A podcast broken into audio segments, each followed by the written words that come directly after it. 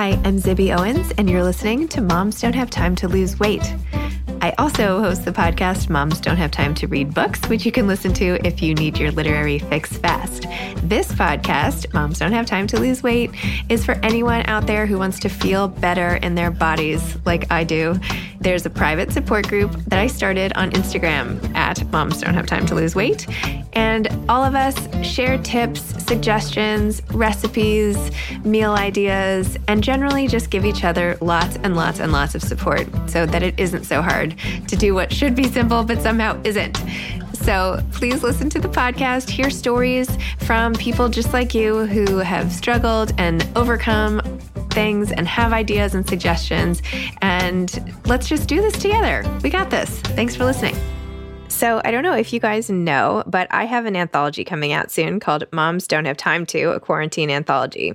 And I'm going to be reading my own essay from it today for this episode called The Weight of It All. And it's about how I felt about weight loss during COVID and my whole life and all the rest. And I thought it would be relevant given probably some of you are going through something similar or can relate to this, and I wanted to read it. Also, wanted to give a little plug for this new anthology, so I hope you'll buy it. It's called Moms Don't Have Time to, a quarantine anthology.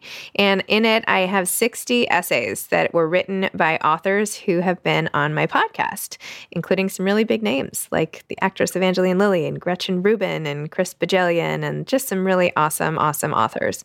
So if you could pre order the book, that would be amazing. And there's a whole section called Moms don't have time to eat and moms don't have time to work out, which are super relevant for everything that we talk about.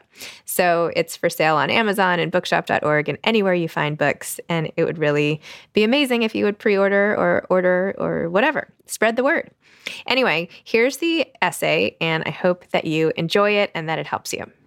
The Weight of It All by Zibby Owens. In quarantine, all my old body insecurities came roaring back. The only reason I bought a scale recently was for my younger children's telemedicine checkups with their pediatrician. Before I could prop the kids up on my desk and have them open wide into my desktop's camera, I would need to record their height and weight to have on hand for the appointments. It seemed simple enough.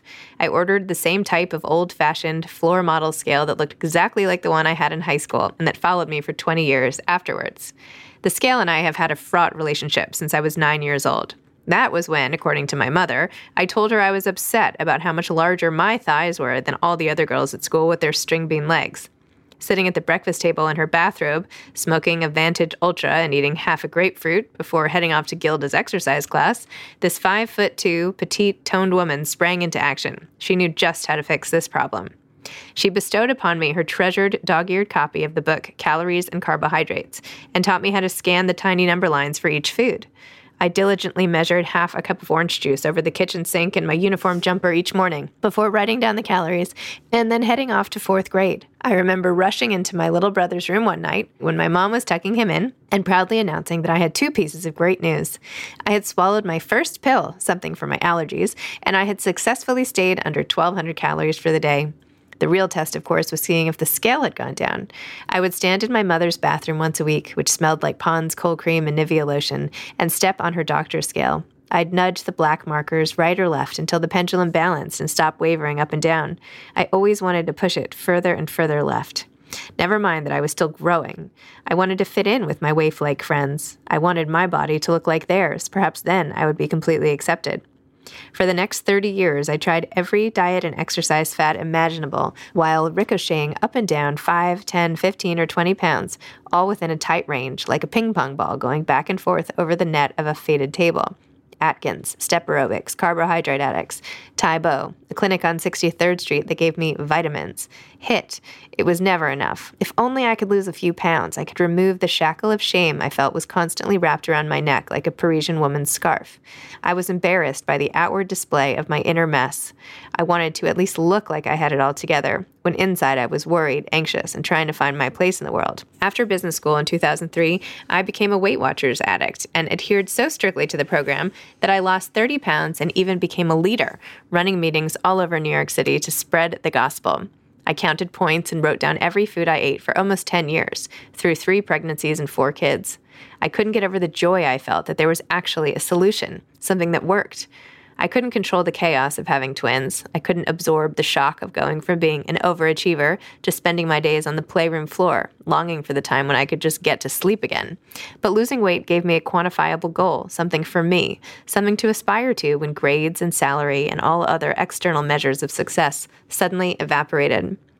Yet losing all that weight wasn't good for me physically. My hair started falling out, I stopped getting my period, and I was always cold. One doctor I consulted even said, Your body just isn't made to be this skinny, and that's okay.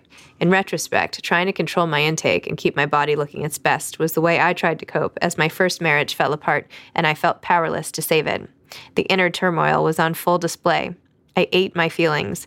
I structured my diet because I could control that more than I could control my life. I ate in secret to cope with the things that went on in my home that I didn't discuss. At some point during the last five years, after my divorce and in my new relationship with Kyle, who became my husband, I made a delicate peace with my body and started focusing on work instead. I stopped weighing myself unless my zippers strained as I yanked them up, and I knew I had to regroup. I accepted that to eat the way I wanted without expending an inordinate amount of energy watching it, I would be three or four sizes larger than my goal weight. And then the pandemic hit. I felt enormously lucky to be healthy and financially secure when so many others were suffering from the start. My first thoughts were more about food scarcity and the nation's food supply system than my genes. I was so scared and nervous as we hunkered down that I couldn't eat that much. I was in survival mode. I threw my energy into helping buoy the literary community when I wasn't taking care of my four kids and cleaning the house. For exercise, my teen daughter asked me to do a YouTube summer shred workout program with her. I'll do anything for her, even crunches and burpees. So we did it daily. And then the scale arrived. I took it out of the box and placed it on my cold bathroom floor. My little guy hopped right on. Mom, get on with me, he said excitedly. Come on. I hadn't been on a scale in months, but I had a number in mind, the high end of my ping pong range that I fully expected to see. I got on with the scale with my son and quickly did the math. Wait, that couldn't be right. Honey, let me try this alone for a second, okay? I gasped. I stared down at a number that was 10 pounds higher than I expected, a number I'd only seen while pregnant. And here I thought I'd lost weight. All the old demons came racing out, taunting me. You're fat, you're lazy, you're pathetic, you're out of control, how could you? The number was far above my before weight when I started Weight Watchers almost 20 years ago. I backed away from the scale and ushered my son out of the suddenly toxic bathroom. That night, I began aggressively stuffing my face with food, perversely punishing myself with the same weapon that had gotten me into this mess. I started obsessing about my weight, the foods I was eating, what I should and shouldn't consume, scarfing down cookie after cookie at night while everyone else in the house was finally sleeping. Naturally, several days later, my clothes felt tight for the first time in months. I was falling back into my self punishing habits, like an armchair sliding back into the well worn depressions in the carpet after being temporarily pushed aside. I almost couldn't believe it. After all these years, the same feelings were still there, ever present. I can see now that I was reaching for my telltale crutch, the one I routinely steadied myself with in times of stress and uncertainty. And what is a pandemic if not a time of extreme stress and uncertainty? I was trying to find that elusive sense of control, that hook to tether myself to, and then punishing myself when I couldn't pull it off. It was a sobering reminder that achieving balance is a lifelong journey with plenty of backslides along the way. Soon after the craziness, busyness, and fear of day to day COVID 19 life overtook me again, what about camp? A new disease affecting children? Should we move? But this time, I handled things a bit differently. My food rumination waned. I started to plan. I got caught up in life again in helping my kids and my community and looking outward. Thanks for listening to Moms Don't Have Time to Lose Weight. Don't forget to follow the private support group at Moms Don't Have Time to Lose Weight on Instagram. Thanks.